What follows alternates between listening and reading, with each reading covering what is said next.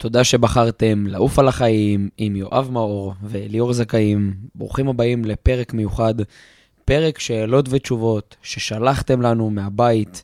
איזה כיף. ברוך הבא, יואב, איך אתה מרגיש?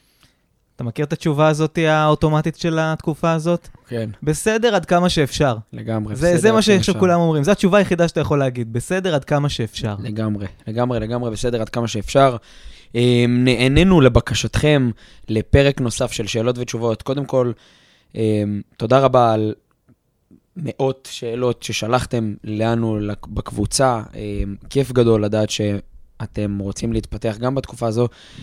הפרק הזה מוקדש לזכר הנופלים שקיבלנו היום בשורות של אה, תשעה חיילים שנרצחו במהלך אה, פעולות ההגנה שהם ניסו להגן בגופם על המדינה, אז יהי זכרם ברוך והשם ייקום דמם. אמן. אה, פרק יהיה מעניין, מאתגר, ממליץ לכל אחד ואחד לקחת דף ועט. מקווה שבתקופה זו שהיום אנחנו מצלמים, אנחנו בדיוק בתחילת חודש נובמבר, שלא יהיה לנו אזעקה במהלך הפרק, ושנהיה אופטימיים. אז בפרק הזה אנחנו באמת נעסוק בכל השאלות ותשובות שגם מתעסקות בעולם מלחמה, איך אתם הולכים לקבל כלים מנטליים מעשיים על מנת לקדם את עצמכם ולפתח את עצמכם, ואני ממליץ ש... נרוץ ישר לעניינים. יאללה, בסדר גמור. חשוב להבין שהשאלות גם, אה, מי שלא יודעת ויודע, השאלות שאנחנו שואלים זה שאלות שאנחנו קיבלנו מכם בקבוצה שלנו בוואטסאפ. יש לנו קבוצת VIP בוואטסאפ, הקישור נמצא כאן בפרק. אם אתם רוצים להצטרף ולשאול כבר את השאלות שבפרקים הבאים אנחנו נענה עליהן, אז אתם מוזמנים להצטרף ולהיות חלק מקהילת ה-VIP שלנו. קדימה, בואו נצלול, אליאור. אז אה, שאלה ראשונה, אני נותן לך את הכבוד. are you ready? אני מוכן. טוב, אז שאלה ראשונה. קודם כל, שאלה משירה, אז שירה, תודה רבה על השאלה. תודה, שירה. Uh, המלחמה הפכה אותי לבודדת ועצובה. עוד מישהו מרגיש כמוני, ואיך אתם מתמודדים עם התחושות? טוב, בואו... Uh, יתחיל כבודו. יאללה, יתחיל כבודו. אז קודם כל, uh, התחושות כרגע הן תחושות מאוד מאוד נורמליות, כן? אני רק יכול לבוא ולהגיד לך שזה מדהים שאת מה שנקרא, יודעת ומודעת למה שאת מרגישה. אז קודם כל, אנחנו שולחים לך חיבוק ענק. אה, גם אני וגם יואב וכל משפחת עפים על החיים. אה, אנחנו יודעים מה זה להיות לבד ולהיות בודדים בחיים. אה, אבל אני יכול להגיד לך שיש לך פה הזדמנות מדהימה, יש לך הזדמנות להתחבר לעצמך, יש לך הזדמנות לאהוב את עצמך, להעריך את עצמך. כי כשאת לבד, אז את מה שנקרא עושה דברים עם עצמך, ופתאום מתחילה לפתח גם רגשות ודברים מדהימים עבור עצמך. אז אני ממליץ לך להכין לעצמך לאכול, להתאמן עבור עצמך, לקרוא ספרים עבור עצמך, להפיג את השעמום, לצאת להליכה, לשמוע מוזיקה, להיות עם עצמך, מה שנקרא, ולחבק את התחושות האלו, כי מתוך כל הדבר הזה, את תצאי הרבה יותר חזקה, ואת תצאי גם עם הרבה יותר אהבה והערכה עצמית כלפי עצמך, וכשבהמשך את תהיי בזוגיות, או שתקימי משפחה, או שכל המצב הזה ייגמר, אז מה שנקרא לפחות הרווחת את הבונוס של לאהוב את עצמך, מה שהרבה אנשים בכל הסיבוב חיים הזה לא, לא מרוויחים ולא אוהבים מספיק את עצמם. אז התחושות האלו הן לגיטימיות, וזה בסדר גמור, אבל ככל שתעשי יותר פעולות עם עצמך, פעולות אקטיביות, את תלמדי שהכל בסדר, את תהני מהתקופה הזאת, את תהני מהדבר הזה של להיות, להיות עם שירה, וזה מבחינתי הדבר הכי מבורך שיכול לצאת לך מכל התקופה הזאת. אז תודה רבה על השאלה, וזה, שולחים לך חיבוק ענק, זה מדהים. מדהים. כל הכבוד. תודה רבה. אמ, אני, אני אוסיף משהו קטן. כשאת שואלת מה את אה, עושה עם העצב, או את מציגה את התחושה של העצב כמשהו שהוא... אה, את שואלת, האם משהו בי לא בסדר, שאני מרגישה עצבות? כן, נכון, היא שאלה. אז אני אגיד לך ככה, משהו בך היה לא בסדר אם לא היית חווה עצבות בתקופה הזאת. ואני גם אגיד לך כזה דבר, הרבה מאוד אנשים חושבים שעצב זה תחושה שצריך להדחיק אותה, שצריך לשכוח אותה, שברגע שמרגישים עצב, אנחנו אה, מהר מהר צריכים להסיח את דעתנו מהעצב הזה, אנחנו צריכים מהר מהר לראות משהו מצחיק, או לעשות משהו כדי לשכוח שאנחנו עצובים. אנחנו כל כך למדנו שעצב זו תחושה לא טובה, אבל זה כמו שתסתכלי על כל קשת הצבעים ותגידי, את הצבע הזה אני לא רוצה לראות. עצב זה כמו עוד צבע בעולם הזה, וכמו שהאור הוא אור בגלל שהוא מורכב מכל הצבעים, אחרת הוא לא, הוא לא היה האור. אז אותו דבר אה, החיים שלך. החיים שלך מורכבים מכל קשת הרגשות, ובפרק חיים שלך את צריכה לחוות שמחה והתרגשות ועונג, ואת צריכה לחוות גם כעס ואכזבה ועצב. ולכן כשאת חווה עצב, אל תגידי לעצמך מה אני עושה איתו ואיך אני מדחיקה, מדחיקה את העצב הזה. תגידי לעצמך, איזה מדהימה אני ואיזה מדהימים החיים שזכיתי לחוות את כל קשת הרגשות שאלוהים יצר עבורי, כולל עצב. שתלמדי לאהוב את העצב, וכשתלמדי להבין שהוא חלק מהחיים ולא להדחיק אותו, אני מבטיח לך שאת תקבלי את החיים כולם באהבה הרבה יותר גדולה, ותחווי את החיים במלואם. ונועדנו, נועדנו לחוות גם עצב, זה בסדר וזה טוב לחוות עצב. אמן. שאלה הבאה? יאללה, בכבוד. איזה שאלות מדהימות על ההתחלה. עידן שואל, אני שומע המון קונספירציות וכבר לא יודע למה להאמין. אוקיי. אז אני אענה לעידן. עידן היקר, המוח האנושי יש לו תכונה מדהימה, הוא לא יכול לשבת בשקט. הוא כל הזמן, כל הזמן, כל הזמן צריך לחשוב, לחשוב, לחשוב. וכשאתה יושב בשקט ולא חושב, אתה מתחיל להשתגע, אתה מתחיל להתחרפן. המוח שלנו עוד מימי קדם בנוי לזהות סכנה. אבל מה קורה כשאין סכנה? מה קורה כשאתה יושב בבית, במקום מוגן, במקום בטוח? המוח שלך יעשה הכל כדי להמציא סכנה שלא קיימת, וככה נוצרות קונספירציות. אתה תמציא, אתה תחפש, אתה תאלתר, הכל כדי לחשוב שיש איזושהי סכנה, יש איזה אילומינטי שרוצה להרוג אותך, יש איראן שרוצים uh, להתחיל מתקפה מחר, uh, uh, ארצות הברית בכלל רוצה את המלחמה הזאת שלנו עם החמאס כדי להשמיד אותנו כדי שיהיה לה לעשות משא ומתן עם סין. יש כל כך הרבה דברים הזויים ששמעתי, בונים החופשיים. הזיות. אבל התשובה האמיתית היא לכל הדבר הזה, שלא אתה, לא אני, לא אליאור, לא אף אחד באמת יודע. אני לא בטוח שביידן וביבי יודעים מה יקרה מחר. ולכן אני הייתי מציע לך את הרגעי שקט ושעמום האלה, במקום להמציא קונספירציות או לחפש כל מיני סיפורים הזויים להאמין להם, תבין ואפילו תאמר לעצמך, אני משחרר באהבה, אני אה, אה, מכיר בכך שאין לי שליטה על הסיטואציה, אני לא מחפש שליטה על הסיטואציה, אני לא יודע מה יקרה מחר, אף אחד לא יודע מה יקרה מחר, ואני מקבל בכניעה ובאהבה כל דבר שקורה. תגיד את זה לעצמך מספיק פעמים, ואתה תראה שאתה מפסיק לחפש קונספירציות. אם אתה רוצה להסריט את עצמך, יש בנטפליקס הרבה מאוד סרטים שאני יכול להמליץ לך לצפות בהם. מש... יכול לעשות בינג' על כל, ה... על כל הפודקאסט. על כל הפודקאסט שלנו. ושום דבר פה אצלנו זה לא קונספירציות, הכל זה מוכח ומבוסס ומאומת. אז קודם כל, אה, עידן, עידן, נכון? עידן. עידן, לא עידו. עידן, תודה רבה על השאלה. אה, תראה, אני לעומת אה, יואב, אני לגמרי מאמין ויודע שיש פה שליטה עליונה, וללא צל של ספק יש פה המון משחק במוחות של הרבה מאוד אנשים. יחד עם זאת, אין לנו באמת מה לעשות עם זה. חוץ מלהיות מודעים לדבר הזה, אין יותר מדי מה לעשות. אה, אז אני לגמרי מחזק, את, מבין את מה שאתה חווה ללא צל של ספק. יחד עם זאת, פשוט אני אומר, אין לנו באמת שליטה חוץ מעל החיים של עצמנו. כי גם מחר אם היית יודע ששולטים חייזרים במאדים ובכדור הארץ, זה לא היה רלוונטי עבורך, אלא היית עדיין מנסה לחיות את החיים שלך בצורה הטובה ביותר, ומה שנקרא, לעוף על החיים. אז זה מה שאני ממליץ לך לעשות. אה, להבין איך אתה מכל המלחמה הזאת אה, יוצא חזק יותר.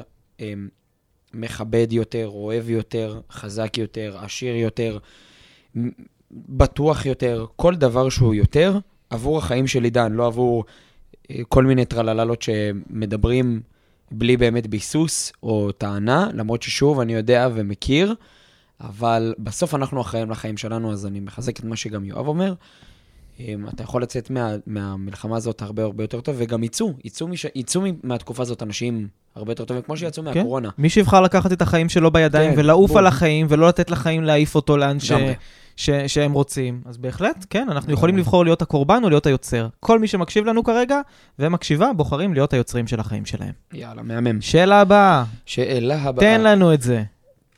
אמ, ישי, ישי, אמרתם שבכל משבר יש הזדמנות, מה ההזדמנות בתקופת מלחמה?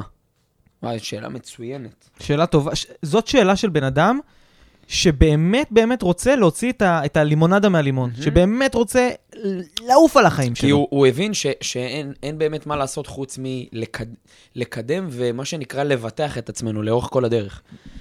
אמ, אז קודם כל, ישי, תודה רבה על השאלה. תראה, אני, אני לא אקח את זה דווקא לפן הפיננסי, שזה משהו שהוא מאוד מאוד קל לי, ויש המון הזדמנויות פיננסיות שאנחנו מדברים על זה באינסטגרם, אבל אתה מוזמן להצטרף אלינו. אה, אבל אני אדבר דווקא על ההזדמנויות יותר הרגשיות והמנטליות כרגע, כי בזה כל הפרק עוסק. אז יש המון דברים שבמהלך החיים אנחנו מזניחים. יש המון דברים, סליחה, יש המון דברים שבמהלך החיים אנחנו מזניחים. חברים, משפחה, את הכלב שלנו, את האחיינים שלנו, את הדודים שלנו, את סבא וסבתא שלנו. אה, ובדיוק בתקופת מלחמה, מה שנקרא, הכל קפא, הכל עצר מלכת, ונהיה לך פתאום את ההזדמנות הזאת לחזור אחורה בזמן, ומה שנקרא, לתקן ולהשלים עם זה. אז יש לך פה הזדמנות מדהימה ליצור קשרים, לחזק את הקשרים שלך, אה, לחבק את הקרובים שלך, את ההורים שלך, ללכת יותר לסבא וסבתא, להיות יותר בטיולים עם הכלב שלך, לבקר את האחיין הזה שאתה מבקר אותו פעם ב-4-5 שנים, להתקשר לדודה הזאת ולשאול אותה מה שלומך, כי בסוף, בסוף, בסוף זה לא משנה כמה כסף יהיה לך, או איזה עסקים, או אם תהיה מוצלח או לא תהיה מוצלח. אה, בסוף יש לנו אנשים סביבנו שאנחנו מדי פעם שקופים אה, עבורם והם עבורנו. אז יש לנו פה הזדמנות להיות עם הקרובים אלינו ולהגיד להם תודה ולחזק אותם ולהתחזק ביחד איתם וליצור סביבה הרבה יותר אינטימית ונעימה. חד משמעית. אני יכול להגיד לך שגם אני פתאום התחלתי לדבר עם, עם משפחה טיפה יותר רחוקה, רחוקה ואיך הם חווים את המצב, אחי, יואב, והם כאילו היו בהלם שדיברתי איתם וזה, ופתאום, אתה יודע, פתאום נהיה גם קירוב ואיחוד, שזה גם ממלא, אתה, אתה מתמלא אנרגטית מהדבר הזה. אז יש לך פה אחלה הזדמנות אישית אמ, להיות, להיות עבור אנשים ולהיות עבור עצמך אמ, עם אנשים ביחד, שזה, שזה מבורך בעיניי. חד וחלק. מה ההזדמנות לדעתך שאפשר אה, לקב, לקבל בתקופת ה, בתקופה ההזויה הזאת שלנו? ישי, נכון? ישי. ישי היקר, אנשים חזקים לא נוצרים בתנאי מעבדה. כל בן אדם שהחיים שלו מושלמים, ההורים שלו קנו לו הכל, מימנו לו את התואר, מעולם לא חווה מלחמה, מעולם לא חווה בגידה או פגיעה, אלה האנשים שאתה אולי הכי מקנא בהם ורוצה להיות הם, אבל הם הכי חלשים. ועמוק וואו, בפנים, עמוק בפנים הם יודעים שהם הכי חלשים. וואו. והעניין הוא שאנחנו בחיים, אנחנו לא אומרים, וואו, הלוואי והולך, הלוואי ויהיה לי עכשיו תקופה קשה, מבאסת. אבל החיים מביאים לנו את התקופות האלה לפעמים. אלא אם כן אתה סדיסט, אחי. אלא אם כן, אה. באמת. אז הנה, החיים הביאו לך תקופה מבאסת. תיק המניות שלך, אם אתה משקיע, נחתך. הביטחון האישי, ירוד. המורל הלאומי, ירוד. אתה אשכרה יוצא לרחוב, ובכל רגע נתון, החיים שלך נמצאים בסוג של סיכון. Mm-hmm. וזה בהנחה ואנשים שאתה מכיר לא נפטרו, או יותר נכון, נרצחו באירועים האיומים שהיו, או שנמצאים כרגע אה, במעמקי עזה. כלומר, כל הדבר הזה שקורה עכשיו, אף אחד מאיתנו לא היה מבקש אותו. אבל כמו שאמרתי, תנאי מעבדה לא יוצרים אנשים חזקים. תנאים קשים יוצרים אנשים חזקים. ועכשיו אתה יכול להסתכל על מה שקורה ולראות מה ההזדמנויות שלך. קודם כל, הזדמנות, ל, ל, אה, הזדמנות להשלים עם חוסר ודאות, להשלים עם הדברים שהם לא בשליטה שלך, להבין שאתה צריך להיות אחראי על הדברים שאתה יכול להיות אחראי להם, אבל יש המון דברים שאתה פשוט לא יכול להיות אחראי להם ועליך לקבל אותם בכניעה. אמ, הזדמנות לתרום, הזדמנות לתת, הזדמנות לגלות כמה אתה יכול להשפיע על אנשים, כמה אתה יכול לתת לאנשים, אפילו שאתה לא אה, יושב בקבינט הביטחוני, אבל אתה יכול אה, אה, לצאת לשטח ולהתנדב ולעזור לחיילים ולגייס תרומות, או להכין סנדוויצ'ים, או פשוט לעשות הסברה ברשתות, אתה יכול לעשות המון המון דברים. ואתה יכול פשוט לראות איך הכל קורה ולשכנע את עצמך שנגד כל הסיכויים, אתה קם כל בוקר ושמח ומחייך וחי את החיים שלך, ואולי אפילו נפגש עם חברים, ואולי אפילו יוצא לברים בסוף שבוע, שדרך אגב זה מחזק את הכלכלה וזה מאוד חשוב, כי עסקים אה, נפגעים כרגע. גם לסגל לעצמך שגרת חיים נורמלית כמה שאפשר כנגד כל הסיכויים, זה הזדמנות, כי זה יהפוך אותך ביום-יום לאדם הרבה הרבה הרבה, הרבה אה, יותר אה, חזק. מדהים. יאללה, שאלה הבאה. טוב. תן לנו, יואב. תן לנו, תן לנו קצת אופטימיות, תן לנו שמחה. אנונימי. מצד אחד אתם אומרים לא לצפות הרבה בחדשות, מצד שני, איך אני אדע מה קורה? טוב, אז קודם כל, אה, צפייה בחדשות מרובה באמת מחריבה את הנפש, מחריבה את הנשמה. סגי לעצמך כלל מאוד מאוד פשוט, תראה חדשות פעם בבוקר, חדשות בערב, אין, אין, אין סיבה.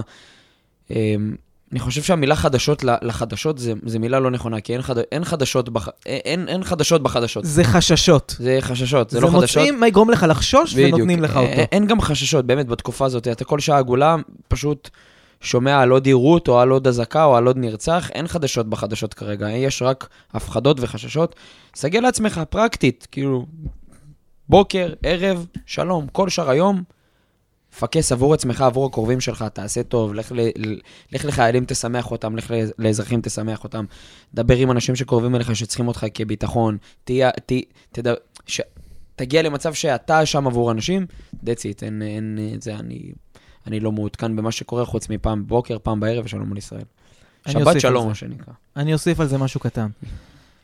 אתה, בתור שומר שבת, אתה מכיר את האנשים האלה שלא רוצים ללחוץ על המזגן בשבת, אז הם יעשו כזה, יואו, איזה חום. יואו, הלוואי ומישהו היה מזיז את המעלות במזגן. אתה מכיר את האנשים האלה, נכון? איך זה נקרא? זה, זה גוי של שבת? איך קוראים לזה? לא, אתה לא... אתה יכול להביא גוי של שבת מבחינת הזה, אבל זה, אתה יודע, רבי נוח, מה שנוח רבי לו. נוח. מה שהוא עושה, זה מה שנוח לו. אז לי יש רבי נוח. לי יש, לי יש שיטה, שיטה פרקטית שאני מזמין אותך לאמץ. אתה כנראה מכיר אנשים שמכורים לחדשות, שלא משנה מה תגיד להם, הם ימשיכו לצרוך חדשות כמו נרקומנים. לי יש דיל, יש לי כמה אנשים בחיים שאני יודע שהם מכורים לחדשות, ימות העולם, לא משנה מה אני אגיד, הם יישארו דבוקים. אז אני עושה, אני עושה איתם דיל כזה. אני אומר להם, חבר'ה, פעם ביום תנו לי עדכון, אבל זה חייב להיות עדכון שיש בו גם משהו משמח. ואז האנשים האלה... עושים לך סיקור, סיקור כן, חדשות, סיקור, סיקור יומי. אה, מתו לנו ככה, מתו להם ככה, וחילצנו שבויה. אחלה, תמיד משהו קטן שמח, שאני יודע שגם כשאני מקבל את, ה, את החדשות, אפילו הלא נעימות, עדיין אני מקבל מזה משהו חיובי ואופטימי, ואז אני יודע למנן את, ה, את הצריכה של התוכן. אני שומע מה שאני צריך לשמוע, אני שומע גם את הדברים הלא נעימים, ואני תמיד דואג שזה לא ישטוף לי את המוח רק באבל. כן, ואז אתה גם נשאר מעודכן כל הזמן. בדיוק, נשאר מעודכן. תמצא מישהו מכור, תגיד לו, תעדכן אותי פעם ביום, כשקורה משהו טוב. ואז אתה תראה איך אתה... לא מנוהל על ידי האימה והמורא והחשש שהחדשות מנסות להטמיע בך. זה לא סתם שהלוגוים של כל מהדורות החדשות זה אדום, וזה פתיח שהוא מאוד טה-טה-טם, טה-טם, טה-טם, הערב בחדשות, מלא מתים. זה תמיד דרמטי, זה תמיד מפחיד, זה נועד לשמור אותך מכור. כשאתה צופה בחדשות ואתה מתמכר, אתה מפריש הורמון, הורמון שנקרא קורטיזול, לא אוקסיטוצין, כמו שאמרתי פרק קודם בטעות, נקרא קורטיזול.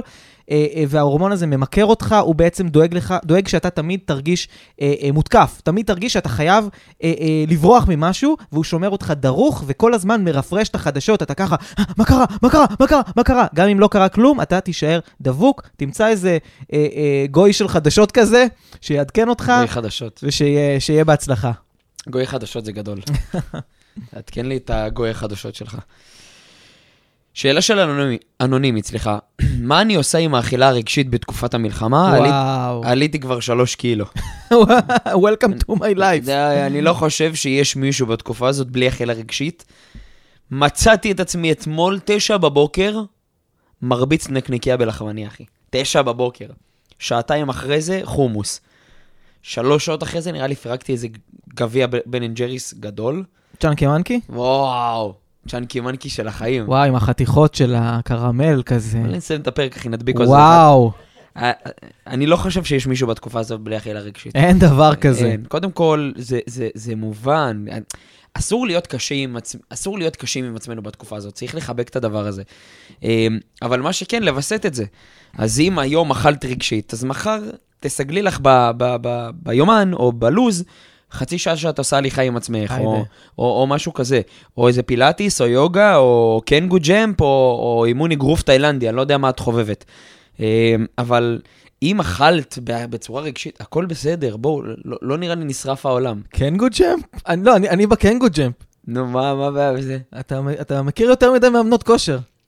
באות אליך לא, ל... לא, לא, זה, זה מאי, מאי מעבירה אימוני קנגו, זה אחד הדברים, אבל אה, זה, זה לפרק הבא, איזה, איזה אימוני היט אפשר לעשות. ולשאלתך, אז, אז לא, להיות, לא להיות קשה עם עצמך, כאילו בואי, הכל, הכל בסדר, תשתי ספרייט זירו, תהני, תאכלי גלידות, ויום אחרי זה פשוט, מה שנקרא, תעשי את החצי שעה הליכה, והכל טוב, כאילו, בואו, זה תקופה, אנחנו נעבור את זה, נצא חזקים, ועדיף שתצאי בריאה ושלמה עם עוד חמש קילו יותר, מאשר פגועה נפשית, הכל טוב. וואו, וואו, כל כך, כל כך. ואני אוסיף על זה, אז בואו נלך לאכול אחרי זה. וואו, Yeah. אני אוסיף על זה דבר קטן. הרבה פעמים כשאנחנו עושים דברים באופן רגשי, זה יכול להיות אכילה רגשית, זה יכול להיות לעשן רגשית, זה יכול להיות אלכוהול רגשי, כל מיני דברים שאנחנו עושים, שאנחנו כועסים על, על עצמנו אחר כך שעשינו אותם, אבל עשינו אותם בגלל ששקענו לאיזשהו משבר רגשי. הרבה פעמים אנחנו עושים את זה בגלל שאנחנו מרגישים איזושהי ריקנות, ואנחנו חושבים שהדבר הזה, האוכל, האלכוהול, הסקס לפעמים, שהדבר הזה ימלא לנו את החסך הרגשי, ואז אחרי שאנחנו ממלאים אותו, אנחנו מבינים שזה לא באמת תרם לנו, וואי, לגמרי. רק כועסים על עצמנו. לגמרי. מה אני מציע לך? אני מציע לך להסתכל, ממש לשבת, לכבות את האור, אולי לשים איזה מוזיקה מרגיעה ברקע, לכבות את הטלפונים, לכבות הכל, ופשוט לחשוב עם עצמך מתי הרגשת באמת מאושרת. תחשבי על רגע שהרגשת בו באמת משמעותית ומאושרת. למשל, כשעזרת לאיזה מישהו והוא ממש הודה לך, או כשהגעת לאיזשהו אה, אה, הישג בלימודים שלך, או בעבודה שלך. כלומר, תחשבי מה הרגעים שאת באמת מאושרת בהם, וואו. כנראה התחושה הזאת זה מה שאת מנסה למלא. כלומר, אם את אוהבת לדעת שאת משמעותית עבור אנשים, אז את מנסה למלא את תחושת המשמעותיות על ידי אוכל. מה שאנחנו עושים למשל, זה לעשות פודקאסט. בואי, כן, זה גם ממלא אותנו זה רגשית. ממלא אותנו רגשית, אבל, אה, אבל. אנחנו, בוא נגיד שבלי הפודקאסט אתה היית אוכל הרבה יותר גביעי בן אה, הג'ריז. אה, אני מסכים. זה בדיוק, זה- זה- זה ממלא, ב- זה גם ממלא לאורך זמן הרבה. יותר. כאילו, אם עכשיו פירקת גלידה, אז בא לך אחרי חצי שעה עוד משהו, אבל פודקאסט נגיד ממלא אותך יום שלם, כאילו, בדיוק. אתה מבין? אז, אז מה שאני מציע, תמצאי מה עושה לך טוב. לרוב, אגב, הדברים האלה הם כמעט ב-100% מהמקרים, מה שבאמת עושה לנו טוב, ככה נוצרנו, אין מה לעשות, נמצא אה, ברבדים שבין אדם לחברו. כלומר, אנחנו למשל עושים את הפודקאסט לא בשביל עצמנו, אנחנו עושים את זה בשביל לתת לאחרים, לעזור לאחרים, לקבל פידבק של תודה, עזרתם לי, לימדתם אותי, כן, כן. הענקתם לי. תראי מה את יכולה להעניק למישהו.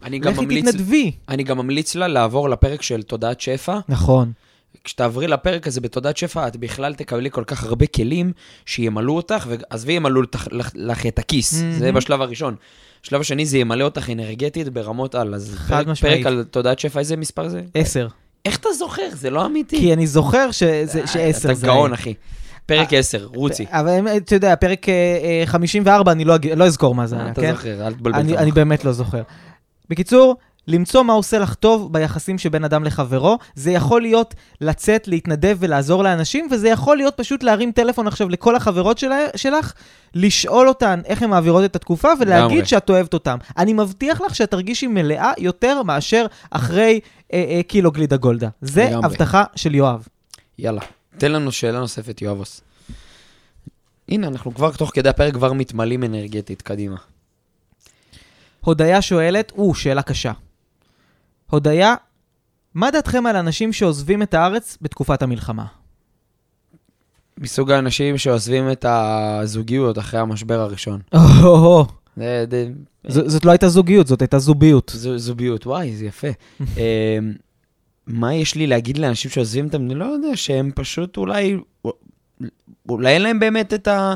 מה שנקרא, המדינה לא שווה אותם בכלל, הם לא... לא, לא נתקלתי, האמת, באנשים שעזבו וברחו. אני הכרתי שניים. אוקיי, אז אני חושב שזה אה, חוסר אחריות אה, משווע. אני חושב שזה זה, זה, זה יצר פחדני ויצר הישרדותי. ו- ואין לי סימפתיה קטנה אפילו לאנשים שבורחים מהארץ, לא יודע, לא מצליח לקבל את זה או להכיל את זה. ואם יש לנו מאזין ששמע את זה והוא עושה ככה, כאילו, אני, לא- אולי נקבל הסבר הגיוני, אבל לא רואה שום סיבה הגיונית. אני חושב שאנחנו כעם כרגע הכי מאוחדים שיש, הכי נמצאים אחד עבור השני שיש, ופה אנחנו גם נמדדים כעם, בלי פוליטיקות, בלי כלום. בוא, אנחנו ראינו בתקופה הקרובה מה קורה, וזה זה לדעתי, כאן אנחנו נמדדים, ומי שבורח לדעתי פשוט נכשל במבחן. מה דעתך על אנשים כאלו? קודם כל, אני יכול להצטרף למה שאתה אומר, אבל אני מסתכל על זה על דרך החיוב. אתה מכיר את האנשים שכשיש משבר ראשון מוכרים את כל המניות שלהם? מה קורה בדרך כלל אחר כך? מפסידים את הכסף הכי גדול. הכי גדול. עכשיו, כשיש משבר, תמיד האוטומט שלנו, בעצם, אני, אני אכנס בכלל לעולמות ההתפתחות האישית. כשיש משבר, אנחנו תמיד נכנסים למצב שנקרא freeze, fight or flight. freeze זה אומר שאנחנו קופאים במקום ולא עושים כלום. Fight, אני מנסה להיאבק בזה, לשנות את זה. ו-flight, אני בורח. רוב האנשים נמצאים במקום של flight, כי הם לא מרגישים שהם חזקים מספיק to fight, או שהם יכולים להילחם, אה, או שהם נמצאים אה, ב freeze ולא עושים כלום. עכשיו,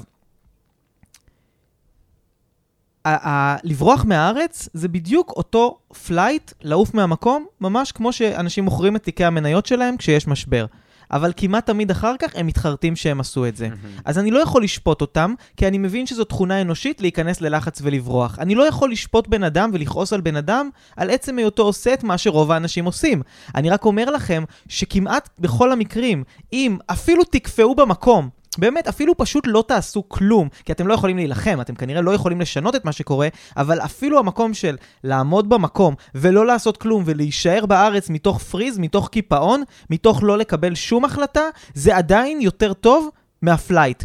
כי כשהמניות צונחות, מי שנשאר במקום ולא עושה כלום, עושה את הכסף הגדול. וואו, לגמרי. עושה את הכסף הממש גדול. עזוב, אני לא מדבר איתך בכלל על אלה שנלחמים. הפ... הפייטרים, שהם גם קונים יותר בתקופה הזאת. שהם בכלל כאילו הולכים נכון. להתעשר מזה. אבל אלה שמספיק שרק עומדים במקום ולא עושים כלום, אחרי שהמשבר עובר, מרוויחים מזה, בעוד אלה שברחו, הכי נדפקים והכי מתחרטים על זה אחר כך ומרגישים שהם לא חלק מהחגיגה. ובהקבלה למה שקורה בארץ, מי שבורח יפספס. יפספס את האחדות המדהימה שנוצרת וואו, פה. וואו, נכון. לא יוכל להסתכל לחברים שלו בעיניים אחרי שהוא יחזור לפה, כי הם כולם ידעו, שהוא ברח. כולם ידעו שהבן אדם הזה ברח, ועמוק בפנים אתם גם תדעו שאתם נכנעתם לטרור. כי החמאס לא חושב שהוא יהרוג את כולנו, הוא יודע שהוא לא חזק מספיק להרוג את כולנו. הוא רוצה להטיל עלינו אימה ופחד ומורא שנברח מפה, שלא נהיה בארץ, כדי ש... זה האסטרטגיה של חמאס, של איראן, שנברח מישראל, שהם יוכלו לקחת כן, את המקומות שלנו. כן, לנצח אותנו מנטלית. לנצח מנטלית. ולכן, כשאתם בורחים מהארץ, אני לא כועס עליכם, אני לא שופט אתכם, אבל אתם גם נותנים לטרור לנצח, וגם מפסידים את הדבר הכי מדהים, את התקופה הכי מאוחדת והכי חשובה של העם שלנו, וקצת מוכיחים לכולנו שאתם לא ישראלים אה, אמיתיים. פרו-ישראלים. אז שיהיה לכם בהצלחה ותביאו משהו יפה מהדיוטי פרי, אם, אם כבר ברחתם. יאללה. אה, אנונימי, למה כולם כועסים עליי כשאני אומר שגם בעזה יש חפים מפשע? איזה, איזה שאלות, אה? אני רוצה. לקרוא אותה שוב. למה כולם כועסים עליי כשאני אומר שגם בעזה יש חפים מפשע? אז קודם כל, אנונימי יקר, אה, תראה, יש משפט בחז"ל, יש אמרה בחז"ל, אה, שאומרת, כל המרחם על האכזריים, סופו להתאכזר על הרחמנים. הפירוש של, של המשפט הזה אומר שכל מי שמרחם על מישהו אכזרי, בסוף אה, יתאכזר על מישהו רחמן, על מישהו רוצה לעשות טוב בעולם ופועל מטוב. בעזה אין אנשים שהם חפים מפשע, כי אם הם בעזה, מה שנקרא, הם קיבלו את ה... הם נתנו את האישור שלהם לזה שהם תומכים בלרצוח אנשים חפים מפשע, בזה שהם לא פחות מנאצים, אם לא יותר, לעשות פעולות נאציות הרבה יותר גרועות, לרצוח ילדים ותינוקות. וגם אנשים שכרגע הם, מחפשים אנשים חפים מפשע מעזה, בעזה, מבחינתי מוזמנים, אני מוכן לממן להם כרטיס טיסה ותיק מלא בגדים לנסוע לעזה ולחיות בעזה, ושיראו שם איזה אנשים חפים מפשע יש. מבחינתי, יש שם 100% רוע, 100% ג'יפה, אין שם אנשים חפים מפשע מסיבה נורא פשוטה. כשהחינוך הוא זבל מלכתחילה, וסליחה שאני משתמש במילים כל כך קשות, אבל אני חושב שזה מילים עדינות לעומת מה שקורה שם, אבל כשהחינוך מלכתחילה הוא כל כך זבל וג'יפה, אתה חייב למגר את התופעה הזאת מהשורש. ואין מה לעשות. כמו בעולם ההתפתחות האישית, כשאתה חי בסביבה רקובה, אתה נהיה רקוב. מי שלא רוצה להיות חלק מטרור לא נמצא בעזה. ולא סתם אף מדינה בעולם לא רוצה לקבל אותם. אף מדינה, כי הם יודעים שהם המיץ של הזבל. כולם, כולם שם, וכולם שם בני מוות, וכולם שם אמורים למות. כולם, כולם, כולם, כולם. רק על זה שרצחו את האחים שלנו במצב שהם הלכו ליהנות ולבלות, ולא עשו שום דבר על אף בן אדם, ונרצחו על זה שהם יהודים. אז כל אדם שחושב שיש בעזה חפים מפשע, אני מתחייב שאני מממן לו מזוודה מלאה עם בגדים, עם הכל, הוא מוזמן לנסוע לעזה, לחיות שם בכיף. או לארח אותם אצלו בבית, את העזתים. או, או בדיוק, כן. גם אמרנו את זה מקודם, או לארח את העזתים אצלו בבית, תביא אותם לקידוש. תראה איזה אנשים חפים מפשע יש. בסופו של דבר, לא רק, לא רק אה, אה, חמאס באו ורצחו, כן? האם, לא יודע אם אנשים ראו, אבל גם המון אנשים מעזה, עזתים, באו ובזזו את כל הבתים. כמו קופים, באו עם האייפונים, התחילו לצלם שם, המטומטמים האלה, בזכותם אנחנו יכולים עכשיו להראות לעולם מה הם עשו. אז בדיוק, אז אה, אני לא מקבל את השאלה, ש... תודה על השאלה, אבל גם לא תודה, באמת, כי זה, זה, זה טוב שאתה שואל את השאלה הזאת, ואני, יכול להיות שאתה לא שואל אותה ממניע רכי, אבל אין, אין חפים מפשע. תוציא את זה מהלקסיקון שלך, כולם שם, בני מוות, טרוריסטים, רוצחים, נאצים, כולם. אני מבין למה הוא שאל את זה באנונימיות, אני לא הייתי מוכן להזדהות על שאלה כזאת. אבל אני רוצה להגיד משהו. אמיתי, מכל הלב, אנחנו כבר 61 פרקים, אנחנו יכולים לדבר פתוח. אנונימי יקר, אני אשתף אותך במשהו. אתה מלחיץ אותי. אני אשתף אותך במשהו. אני הייתי פעם מאלה שבכל שיחה על uh, הסכסוך הישראלי-פלסטיני אומר, צריך לזכור שיש פלסטינאים חפים מפשע, שלא כולם רוצחים. אני יכול היום להגיד שהתפכחתי. התפכחתי לגמרי.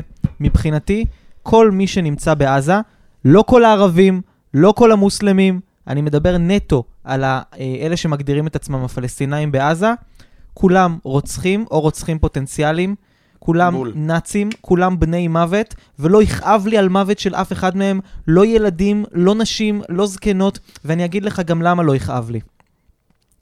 קודם כל, אם תסתכל אפילו על הדגל שלהם, אפילו על הסמלים שלהם, אתה ראית את הסמל של חמאס?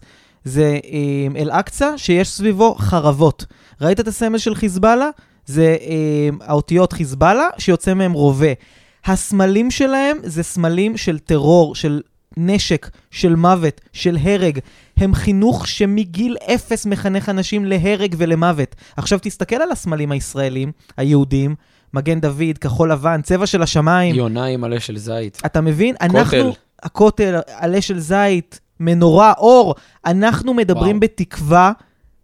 אנחנו ביטחון, מדברים באמונה, באמונה, אחי, זה מדהים. מה ישראלים הביאו לעולם? הביאו את ה-Waze, הביאו תרופות, הביאו פיתוחים מצילי חיים. מה הפלסטינאים הביאו לעולם? אך ורק מוות, מוות טבח, אחי. שנאה. אלה אנשים, ואני אגיד לך, אני לא מאמין שטבע האדם רע מטבעו. אני מאמין שבאמת פעם אולי היו שם חפים מפשע, אבל דורות על גבי דורות של חינוך ושל בחירה בחמאס, הובילה כל אחת ואחד מהם להיות תומך טרור. מי שלא תומך טרור, שיצא מפה, שלא יחיה פה, שימצא את הדרך לעוף מהמקום הזה. מבחינתי, לא יכאב לי, ואין לי טיפה סנטימנטים שאני רואה שמפגיזים להם את הבתים, ושהם בוכים, ברור, כי סליחה, ברור, להתקרבן ברור. ולהיות קורבנים. ברור, אתה לא רוצה, אל תהיה שם, אחי, ביי. הם חגגו, כולם, את המוות של אחים שלנו. כולם. אף אחד שם לא בא ואומר, אני לא, אני מבטיח לך, מתוך כל השני מיליון שיש שם, אף אחד לא חושב אפילו, אולי זה היה מוגזם, אולי זה שהם אנסו ורצחו לנו וערפו לנו ראשים של אנשים חפים מפשע שרק רצו ליהנות, אף אחד שם לא, לא, לרגע לא זה.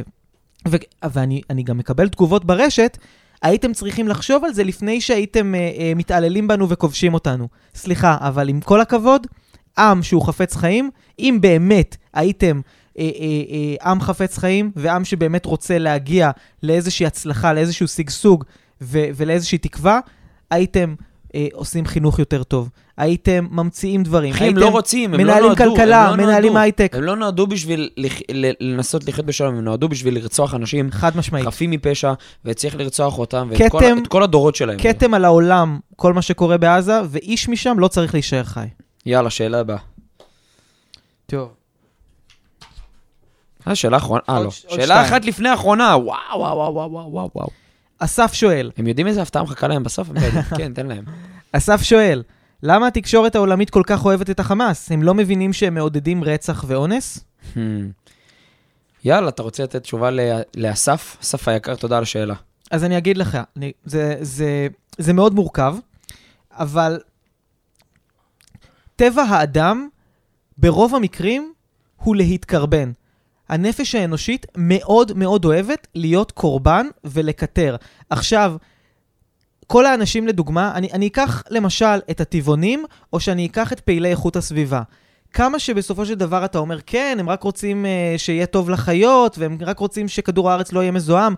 בסוף, אם כדור הארץ לא היה מזדהם וכל הדברים האלה, לא היה להם אייפון, לא היה להם טכנולוגיה, לא היו מיוצרות תרופות שמאריכות את החיים. כלומר, כדי לשפר את איכות החיים של המין האנושי, צריך לפעמים לעשות דברים שהם קצת פחות ידידותיים לכדור הארץ. מהמם. וגם התרבות המערבית יודעת לעשות את זה בצורה שהיא מספיק אחראית כדי שהכדור הזה לא יושמד. אוקיי, אני לא אכנס לעומק של הדברים האלה, אבל מבחינת פעילי איכות הסביבה, מי שעכשיו הוא אה, אה, אה, עושה משהו שיש בו קדמה וטכנולוגיה ושיפור המין האנושי, כנראה שהוא רע לכדור. ואז נוצרת לך פה משוואה של מה אני אוהב יותר, עצים או בני אדם. הם למשל בחרו בעצים.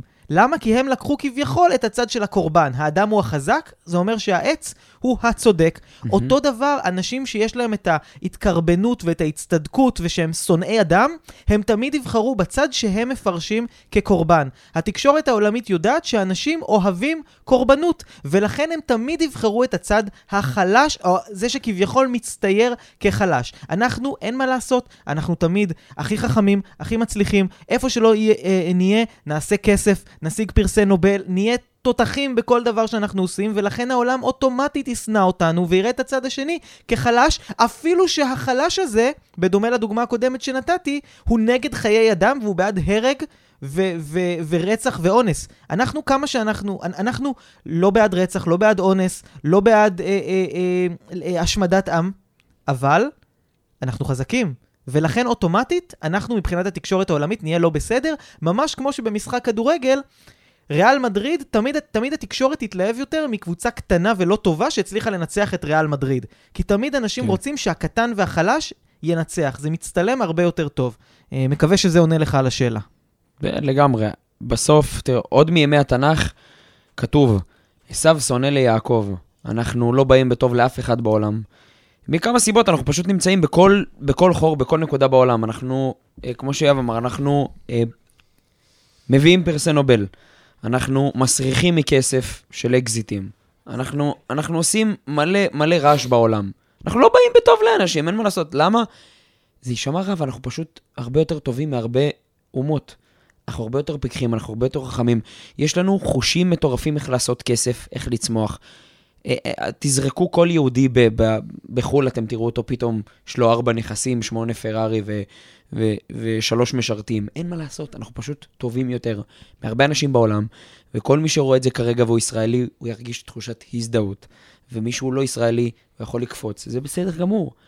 ואין מה לעשות. אז תמיד קל לשנוא את הילד המצליח, תמיד קל לקנא בילד שמצליח, תמיד הוא לא בא לעיכול לאף אחד בעולם. אין מה לעשות. אף פעם לא יעקלו אותנו, וזה בסדר. זה כיף שאנחנו בעצם בגרון להרבה מאוד אנשים. אז הם יכולים לצ- לשבת, להסתכל עלינו, ממשיכים להצליח, ולאכול את הלב. עדיף כן. שישנאו אותך חי מאשר שיאהבו אותך מת. בדיוק. דרך אגב, זה לא סתם, זה לא שבמקרה נולדנו עם סוג דם יותר טוב, כן? כל החיים אני חושב שנאו אותנו. שכן. לא, חושב ש- אבל באמת, כל החיים שנאו אותנו ורדפו אחרינו, וזה גרם לנו לפתח את ההסתגלות הזאת ואת השכל האדיר הזה. אנחנו פשוט לא הייתה לנו ברירה. כן, אנחנו פשוט טובים יותר. אנחנו אה, טובים אה, יותר, יאללה. אה, להסביר. זורם עם התזה שלך. שאלה אחרונה. שאלה אחרונה, אפרת, איך לדעתכם המלחמה תיגמר? אמ, טוב, אז קודם כל, אפרת, תודה רבה על השאלה. איך המלחמה תיגמר? אז קודם כל, כמובן וכמובן וכמובן שאני חושב שיהיה השפעות מדהימות אחרי הדבר הזה. אני חושב שאנחנו נהיה עם הרבה יותר מאוחד. אני חושב שאנחנו נהיה... אה, שאנחנו נאהב הרבה יותר, שאהבת החינם פה תעלה בעשרות אחוזים אה, בכבישים וכהיותנו, ובסופרים וכהיותנו כבני אדם. אני חושב ש... שעם כל המצב העגום, אה, זכינו אחד בשני. אני יכול להגיד לכם שאנחנו כחברה, גם בחברה שלנו, תרמנו עשרות אלפי שקלים, גם, גם מאנשים שתרמו, יואב וכל כך, הרבה אנשים שתרמו כסף. וראינו כל כך הרבה חיילים ואזרחים שבאים ועושים, ואין יותר ימני או שמאלני, זה כבר לא נהיה רלוונטי, כאילו, בום, כולם התגייסו למטרה אחת. אני חושב שאנחנו נצא מזה הרבה יותר חזקים. אני חושב שאנחנו ננצח בניצחון מוחץ, אני חושב שאנחנו נביא לפה ילדים אה, למקום טוב יותר, למקום בטוח יותר. אני חושב שנעשה על האש בעזה בהמשך. אני חושב, ש... חושב שנעשה שם נדל"ן, אה, למרות שזה נשמע פחות סקסי. חושב שיהיה לנו הרבה יותר חנייה בישראל בזכות עזה, יהיה לנו איפה להחנות. אה, ואני חושב שאני אני מקווה ומאחל לנו ש, שנדע כאילו את הבשורות הטובות מיד אחרי המלחמה. איך אתה חושב שהמלחמה תיגמר? קודם כל, אני לא אוהב... חוץ מזה שאנחנו הולכים לעלות כמה קילוגרמים ב... ב- בוודאי, זה, זה בטוח. אבל יש עכשיו את כל השלטים האלה בארץ, אנחנו ננצח, ביחד ננצח. אי אפשר לקרוא ניצחון למשהו שאיבדנו בו ביום אחד 1,400 איש.